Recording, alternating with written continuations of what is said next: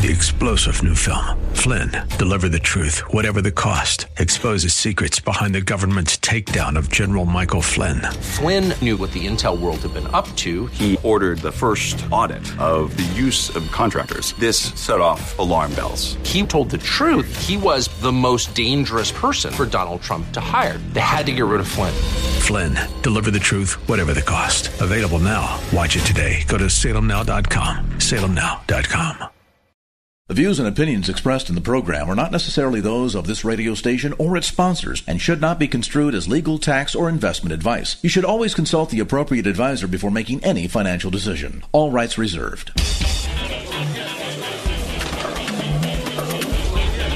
Now, AM 1220 KNLW presents New Focus on Wealth with certified financial planner Chad Burton, drawing from his 20-year background in finance and investing to help you make sense of your money matters. New Focus on Wealth. Get a new focus on personal finance, wealth management, Wall Street, and the economy. Now your host for New Focus on Wealth, Chad Burton. Welcome to the show. I'm your host, Chad Burton, certified financial planner. If you've got a money question for the show, shoot me an email, chad@chadburton.com. I'm going to try to get to a couple emails later in the show here. I want to give a quick market update, and this is as of February 15th close. So for the year, if we look at the total return, and I look at actual ETFs versus the indexes, because there's the indexes, and then you have to have a way to invest in the index. That's usually by buying ETFs or the actual exact weightings of an index, which is much more difficult.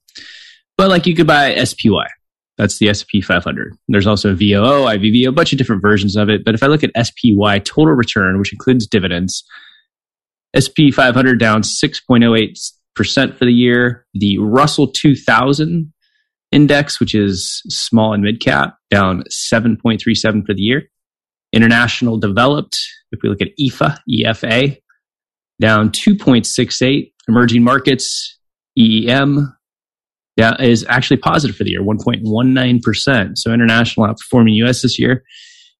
The AGG, an ETF that represents the Barclays Aggregate U.S. Bond Index, is down 4.07%. And then if I look at, for those of you listening in California, a basic ETF that buys California tax-free munis, CMF, down almost 4%, down 3.86% for the year.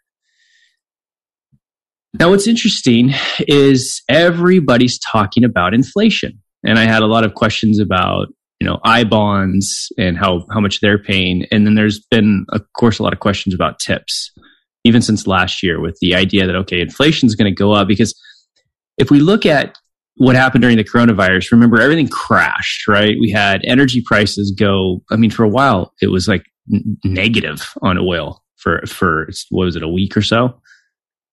Energy prices just collapsed. And then all of a sudden, boom, we go back to near 100 on oil prices. And this massive amount of demand. You have a massive amount of cash flowing in the market from PPP loans that were not needed, from stimulus checks, from raises and things like that. So inflation today, another report that shows inflation at 40-year highs. Now that'll calm down. And I'll talk about that a little bit later in the show. But I want to talk about TIPS, because I had a lot of questions about TIPS. If you remember, if you listen a lot and listen to the podcast a lot, I was saying how a lot of bond managers are saying TIPS were overvalued. They had a return of almost 6% in 2021. And TIPS, if you look at TIP, which is an ETF that holds treasury inflation-protected securities, is down 4.3% for the year. So slightly worse than the overall U.S. bond market. Now, when you look this up, TIP, this ETF, the investment seeks to track the investment results of Bloomberg U.S. Treasury Inflation Protected Securities, TIPS Index, which composed of inflation-protected U.S. Treasury bonds. Well, it seems like if you get inflation-protected U.S. Treasury bonds, you get the best of both worlds, right? The safest instrument in the world, backed by the U.S. government, plus inflation protection. And why are these things negative? We have a 40-year high of inflation reports. The headlines today talking about numbers even being higher than expected on food, for example. Now, Morningstar's got a pretty decent article on this if you're trying to read about it, because Just so you know what we do when we have fixed income inside of a balanced portfolio, and fixed income is the same thing as bonds, right? So when we have bonds, we kind of separate into our core bond holdings and our strategic bond holdings. And we rarely make the decision on, oh, it's time to go buy TIPS. Because you know we're certified financial planners, we're financial analysts, we look at companies, we look at estates, we look at taxes. We're not necessarily specialists in TIPS. So we own funds, strategic income funds, or kind of unconstrained bond funds, where we let the group of managers that specialize in bonds and looking for value decide when to buy TIPS. And we noticed they kind of lightened up last year. So Morningstar says, currently, while inflation readings have been getting hotter, investors are also expecting the Federal Reserve to take more aggressive action to put out the fire. With TIPS selling off, the market isn't reacting to the inflation news. It's reacting to expectations of strength by the Fed. So again, the TIP ETF was up nearly 6% last year. So it's a pure case of buy on the rumor of inflation and sell on the news. Going back to this Morningstar article, you can find it on Morningstar.com. The turn in performance in early January for TIPS coincided with the shift by the Fed to take more aggressive action to raise interest rates and pull back the bond buying purchases it had been making to pump money into the banking system during the recession. And if we remember, it was a very limited recession. It was a recession that really only ended up hitting travel, leisure. I guess restaurants is kind of part of the leisure piece of that. Meanwhile, almost every other business was having its best year ever in 2020 and in 2021. And a lot of businesses, like I keep mentioning, that took these PPP loans and they were forgiven, didn't end up truly needing the money. And because their businesses bounced back. And so then they had all of this extra money to pump into the economic system. That's what we're seeing the result of right now. Now, one way to see the impact of this, of the changes in inflation, because look, we have inflation is comparable. You're always comparing to the same period last year on a month-by-month basis, a quarter-by-quarter basis, and an overall year-by-year basis. So the comparables are going to get a lot easier when we're looking at inflation. It's not going to continue to go at this rate. Now it's going to be, we enjoyed a couple of decades really of really low inflation. So to be slightly higher makes sense. There's kind of a wage reset that's needed at the lower and middle class. And so, I just don't see it continuing at 7, 8, 9%. It's just not going to continue to happen. The Fed's going to stop buying bonds. Rates are going to go up. Things will cool a bit. Recessions also slow down the world. The idea of the Great Recession or the Great Resignation, rather. This Morningstar article is really good on this tip. So if you want to look it up, just go to Morningstar.com and type in TIP in the search function. You'll see this article. They say one way to see the impact of changes in expectations around inflation and the Federal Reserve is to track the so-called break-even rate. This rate, which is the difference between the 10-year nominal Treasury yield and the 10-year Treasury inflation-protected security yield, represents the market's expectation of what inflation will be 10 years down the line. And over the course of 2021, the 10-year break-even rose from 2 to 2.7%, reflecting expectations for higher inflation. And the 5-year break-even registered 2% at the start of the year and peaked at 3.2. So what the market is telling us is that we're going from a 10-year expectation of average inflation of 2 to 2.7% and a 5-year expectation going from 2% inflation to 3.2%. Does that sound like 7, 8, or 9? No. So, you kind of often say the bond market's a little bit smarter than the stock market when it comes to trying to be a predictor of the economy, inflation, and things like that. On the surface, it suggested that continued upward pressure on inflation expectations are there, but that's not the case. The 10-year break-even has fallen back to 2.4% and the 5-year to 2.8%. So even expectations as of recent have come down a little bit. We'll talk a little bit more about inflation tips and how to invest with inflation. Okay, a few other follow-ups about TIPS, Treasury Inflation Protected Securities, because I've had quite a few questions on it. For one thing, TIPS, because the face value is adjusted, when you look at TIP or any kind of ETF or fund online, and you see this really high coupon rate or high yield, that can be very misleading. TIP coupon payments fluctuate with the level of inflation. The coupon rate won't change, but the coupon payment will, and TIPS have fixed coupon rates, which are based on the principal value of the security, which goes up and down with inflation. And so what you have is...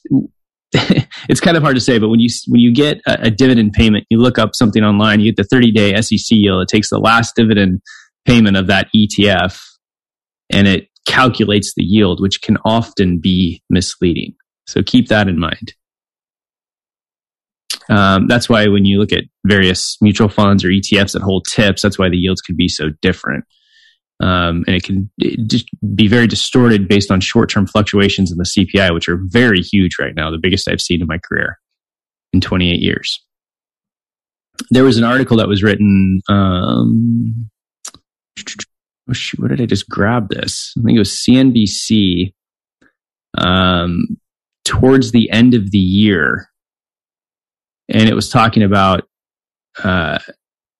while individual TIPS yields are currently all negative, the quoted yields of many TIP funds are positive because they include inflation compensation. The discrepancy stems from how some of the yields are calculated, since calculations differ across different sponsors. So just keep that in mind. And it's the same thing about I-bonds. I-bonds change every 6 months or so in terms of what they pay. The base rate's basically zero. So when we start to get comparables that are a lot easier next year, you could see a big drop of income on your I-bonds. So I don't mind people buying them all. You can't buy a ton anyways, but used to be a big family. You could buy 30 grand in 3 different ways for a household a year, but can't do that anymore. All right. So moving on a little bit, again, I've been doing this for 28 years. And people always ask about certain geopolitical events. I mean, right now we have Russia and Ukraine.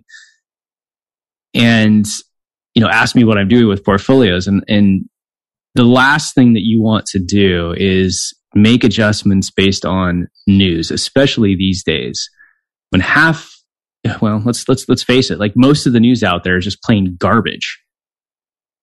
Local news channels are almost funny. They do stories on what people see on Facebook. It's like, come on. To me, every time something goes down, whether it's Iraq, Kuwait, Russia, it's the same play. It's just different actors. You know how we all have been alive long enough now where our favorite movies has now been remade 2 or 3 times? It's the same play with different actors, and the market perseveres and pushes through. What Putin is doing isn't going to determine what most households are going to do this year, besides... gasoline is now extremely expensive as a result of all this, so they might travel a lot less. So it does come into play with inflation and how it affects households. There's 2 things right now going on that remind me of the dot-com bust. The first one is that everybody's trading. Every time I go to any kind of a get-together with friends, or like I've told you guys before, my daughter, who's a junior in high school, has a lot of her junior and senior friends where their parents opened up Robinhood accounts for them. So they're actually trading in between classes. And so everybody being a trader, that happened in 1998 and 99. Now, the market valuations do not remind me of 1998 and 99. 1998 and 99, there was companies that were skyrocketing that had zero revenue. Zero revenue because they had a .com or something in their name. They were IPOing. They were going public with zero revenue. Now, there's some of that going on hidden in SPACs and things like that. And there's definitely a bunch of garbage cryptocurrency going on out there. And all of a sudden, what do you do? Oh, I'm a crypto trader. Okay. sweet, how long is that going to last? I was running into a whole bunch of day traders back in 98 and 99. Everybody's trading. The second thing is that the Super Bowl ads, and my oldest son pointed this out, the Super Bowl ads had so much crypto exposure into it, and also crowd investing apps. Like, join the crowd, everybody get on the same page, and everybody start buying the same stock, and all the people are floating in the air. Super Bowl 34, that played in January of 2000, featured 14 advertisements from 14 different .com companies, each of which paid an average of $2.2 million per spot. This is from Wikipedia. In addition, 5 companies that were founded before the .com bubble also ran tech-related ads, and 2 before-game ads, for a total of 21 different .com ads for the Super Bowl. These ads amounted for nearly 20% of the 61 spots available and $44 million in advertising. In addition to ads that ran during the game, several companies also purchased pre-game ads, most of which are lesser known. All of the publicly held companies which advertised saw their stocks slump after the game as the .com bubble began to rapidly deflate. The sheer amount of .com related ads was so unusual that Super Bowl 34 has been widely referred to as the .com Super Bowl. And it's used as the high watermark as the .com bubble. Now, check these out. Of all of the companies, 14 advertisements from 14 different companies. Of those companies, 4 are still active. 5 were bought by other companies, and the remaining 5 died. They're gone. They just went out of business. And so, while, you know, I've said before, I own some crypto. And there's definitely some uses for it.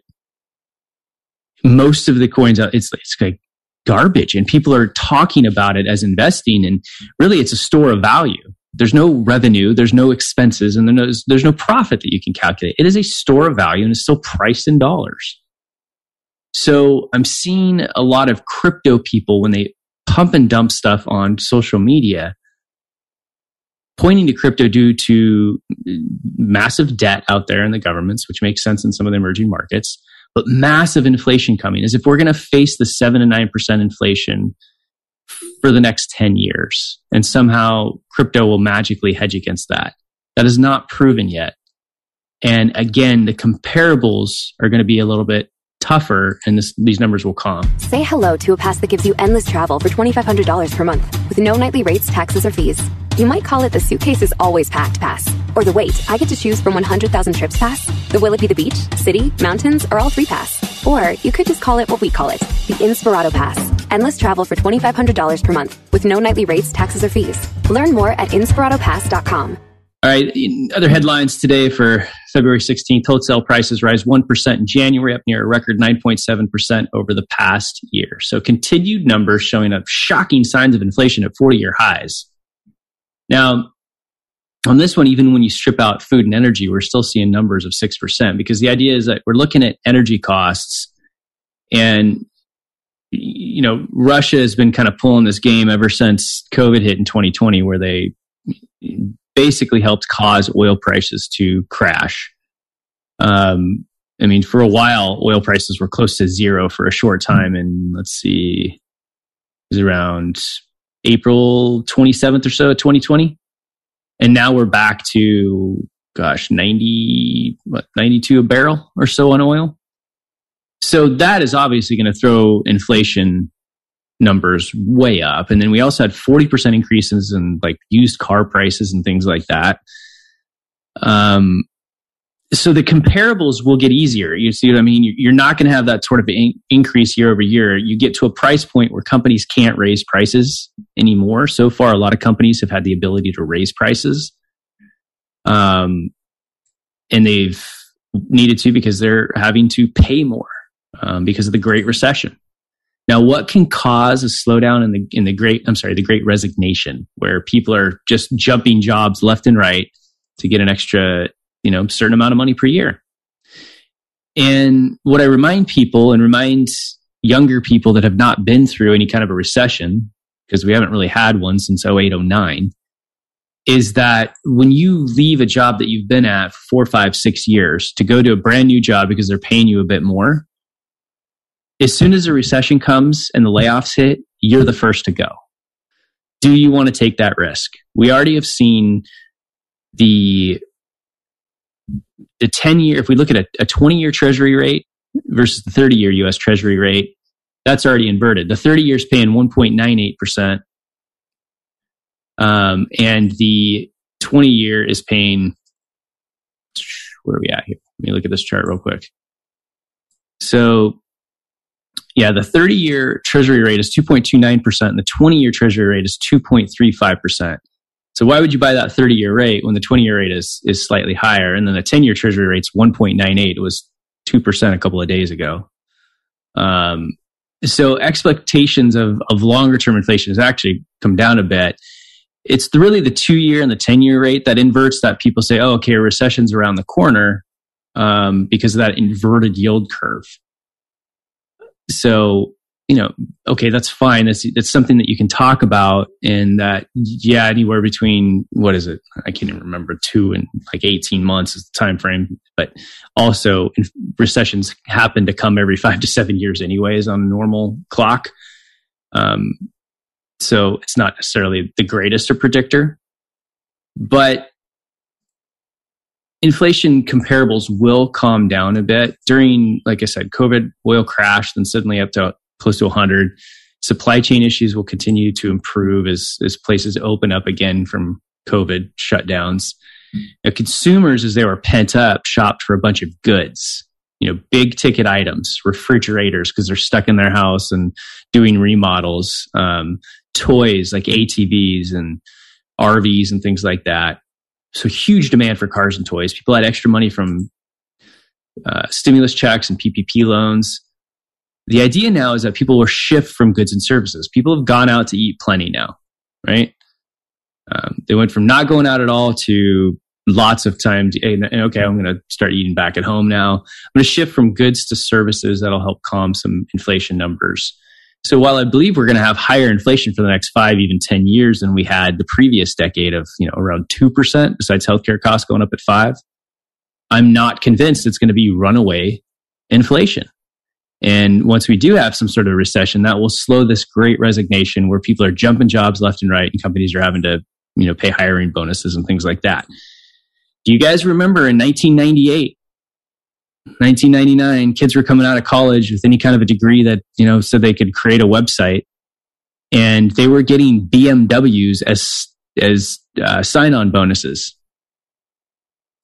I remember that because I'm like, did I choose the wrong business here? I'm doing financial planning for people with ridiculous stock options and brand new BMWs that were younger than I were and was suddenly making more money first, you know, day on the job, as I'm sitting there trying to build a business and struggle. And that didn't last. Now, there does need to be a reset. There is, you know, there's been a problem at the lower and middle class in terms of wages being stagnant for too many years. So there definitely needs to be a reset. And now's a good time to do it because net profit margins of corporations were at all-time highs last year of the S&P 500. So they can afford it. What's the best way to hedge against this? I told you guys a while ago that tips were not a great option, that many were saying that TIPS, Treasury Inflation Protected Securities, were overvalued. And so that's played out. TIPS have underperformed the overall U.S. bond market this year. When they're great, though, when interest rates are high and coming down and there's inflation, they can be pretty valuable. But interest rates are low and heading up, and we have inflation. The best way to invest to fight inflation over the long run is stocks and commodities in a situation like this. If we continue to have inflation because the economy is so heated up, and we eventually get some sort of a, you know, stimulus package out there, I doubt it now in the next 2 years, seems to be nothing that's going to happen through this administration at this point.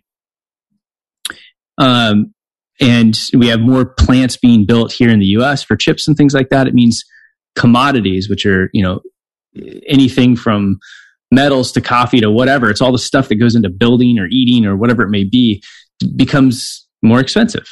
And so, and then stocks, companies find a way to pass on higher prices to consumers. good companies do that because we still have to continue to eat and enjoy life. So it's the fixed income that's hard, right? Because we have the overall bond market this year down, and you're retiring. You're like, okay, what do I do here? Do I even want bonds? I've talked about stable value options in 401ks. You know, once we get past 2% on the 10-year treasury solidly and we stay there, there could be some good bond buys out there. So you still need fixed income in your life, floating rate funds, strategic income, and some core when it comes to your bond exposure. But if we're seeing commodities, you know, become more expensive, we're seeing inflation out there. Does that mean, okay, we're seeing inflation, you're talking about potentially inverted yield curve at some point, a recession, are you going to sell some stocks? No, I only sell down to what I need to for a person's actual required equity exposure. So if your household target is 60% stocks, 40% bonds and other assets, and you've grown to 70, it's probably time to peel it off. And the last thing I'm going to do is sell all my stocks during a recession if they're good companies, because they pay dividends. In fact, the dividend yield on most good, well-designed stock portfolio can be just as high as the current Barclays Aggregate Bond Index. And so those companies still pay dividends during a recession, and I like the income. So the key is that it's a good time to just look at your entire portfolio.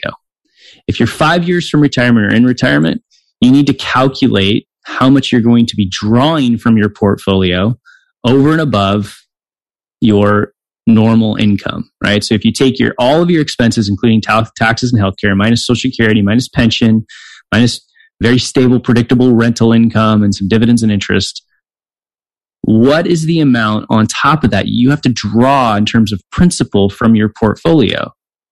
3 years worth of that should be safe. And then you should be feeding that safe money with dividends and interest from your portfolio. A lot of people retire, they go into retirement, and they're continuing to reinvest their dividends and interest, yet they're needing to pull on their portfolio, which makes 0 sense. So you have to think about that. So it's a really good time to just take an overall look at your portfolio and say, okay, this is the fixed income. I'm not a big fan right now of bond ETFs or index bond funds. Not a fan. I think you need active management there. And because interest rates are going up, the Fed is they've been pumping tons of money into the bond system, and that's going to end. And then rates are going to rise in the short term. So it's a good time to take a look at your overall portfolio. If you're 5 years from retirement or in retirement, you need to make sure you know what your safe money goal is and get that raised. But don't be afraid of stocks and going all in or all out just because of news. It's typically a major mistake. If you invest based on news or emotion, you're usually going to lose. You're usually going to, over the long run, drastically underperform the stock market. I'm a big believer that 20-year periods, stock market still averages 10, 11%. But it can be a wild ride. 70% of the time it's positive, 30% of the time it's negative.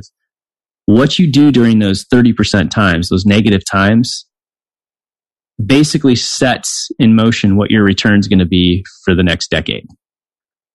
If you screw up and panic and raise cash and then the market ends up jumping right after you do that, you've locked in your losses. And then you got to figure out when you're going to get back in.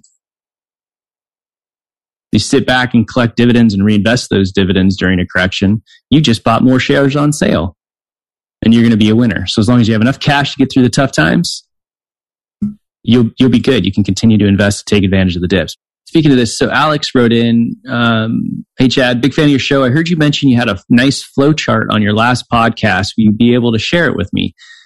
So Alex, I'm not sure which one you were referring to.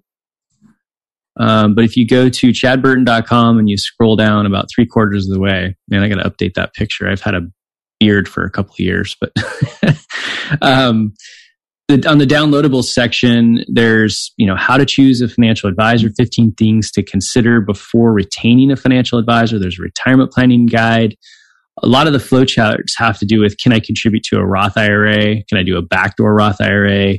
Can I do a mega backdoor Roth 401k, which a lot of people can do and they don't even know it, which is create, get your pre-tax deferral in, get your employer match, and there's still a bunch of money that you can sock in after tax and get converted to a Roth inside your 401k plan. Cisco, Microsoft, Facebook, a lot of the companies have it. So check that out. And then there was one, in 2022, what issue should I consider at the start of the year? We're already, 2.5 months into the start of the year though. So yeah, check out all those flowcharts and downloadables there. Another question, and this is kind of an interesting one. So I don't know if I, truly have an answer for you on this one. This one is from Jeff. Jeff said, "Hi Chad, longtime listener, enjoy the show. I've heard you talk about owning real estate as part of a diversified portfolio and understand that the ability to use leverage is a key benefit. Also, I believe you have said that private real estate may not be as attractive due to liquidity and fees. I like the idea of diversifying with real estate, but as a beginner, I'm a bit apprehensive actually owning property given the risks and your recent horror stories." And I think what he's referring to is a stocks versus real estate show that I did not too long ago. While I'm already investing in public REIT ETFs, how do you feel about some of the newer private real estate sites like Fundrise, CrowdStreet, etc., ones that are open to all investors and not just accredited ones? With 5-year lockups, liquidity and fees seem to potential issues, but couldn't you say the fees are like paying a property manager? If I have a long-term time horizon and want to add exposure, are these decent options? And if so, what are good things to consider when looking at these investments? And he usually listens to the show on Apple Podcast. So first of all, I haven't dug into Fundrise, CrowdStreet, and some of these other real estate deals that were created post, what was it that Obama did that kind of created these easier ways to own money. I have seen in 28 years, most of the time where I've seen people be very, very disappointed on their real estate investments had to do when they're investing in privately traded stuff, right? In fact, there was a very popular radio show host that used to be on the air, and between not having actual data to back up his income strategy that said there was data. There was also a lot of investors that felt very burned by this all cash, non-traded REIT issue that when it finally went public, it was very disappointing. And then there's other stories of that I could talk about throughout my career. I like owning property directly and I like owning REITs inside my retirement accounts. When you're retired, and you want to own REITs, which are funds that buy specific types of properties, whether it's apartments or senior housing or nursing homes or hospitals. You can buy all sorts of different REITs and own real estate without the headache of having to be property managers and leverage and all that other stuff. If I'm going to own real estate, I'd rather own it direct so I can be in control of the property and know exactly what my income and expenses look like so I can make the decision. Do I want to keep it or do I want to sell it or do a 1031 exchange into a new property? So, Jeff, I would have to really dig into one of these Fundrise, CrowdStreets, things like that. But where real estate prices are, I don't have a desire to do that. So if anybody has, let me know. I'd like to hear your opinion on it. Fundrise, CrowdStreet, different ways to get into real estate. It concerns me. It's one of those things that it felt like as real estate got really popular and everybody wanted in, those things kind of popped up. And I'm kind of like, why? We already have REITs, real estate investment trusts, that you can invest in. And if you want out, you can push a button and sell it. Simple as that. And again, to me, where real estate can keep up with or exceed the returns of stocks is because of typically the leveraging that you can do where you're borrowing money to buy the asset that grows and then you get income. I am seeing way too many people own properties that if they look at their net income from the properties, not even counting depreciation, it's less than 2 or 3%. And that's not good for real estate. that means your prices really have to appreciate. So it's a really good time to analyze each of your properties and figure out what your true return is.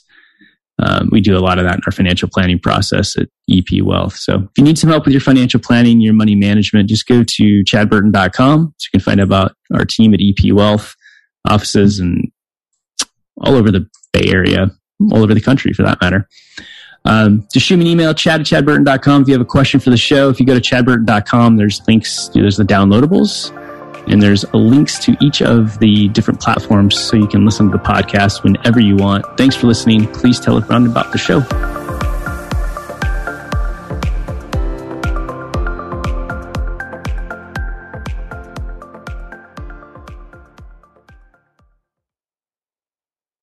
Three-star General Michael J. Flynn, head of the Pentagon Intelligence Agency, knew all the government's dirty secrets. He was one of the most respected generals in the military. Flynn knew what the intel world had been up to. He understood its funding. He ordered the first audit of the use of contractors. This set off alarm bells. The explosive new documentary, Flynn, Deliver the Truth, Whatever the Cost, and covers the facts behind this scandal. Flynn told the truth. He was the most dangerous person for Donald Trump to hire. I find out the worst enemy that I'm going to face in my life is right here in America. They took my assessment and they wanted me to change it. And I was like, I'm not changing it. They had to get rid of Flynn. With in-depth interviews, archival footage, and never-before-seen personal records of the man behind the headlines. I just felt like I was drowning. Flynn, Deliver the Truth, Whatever the Cost. Available now. Watch it today. Go to SalemNow.com. SalemNow.com.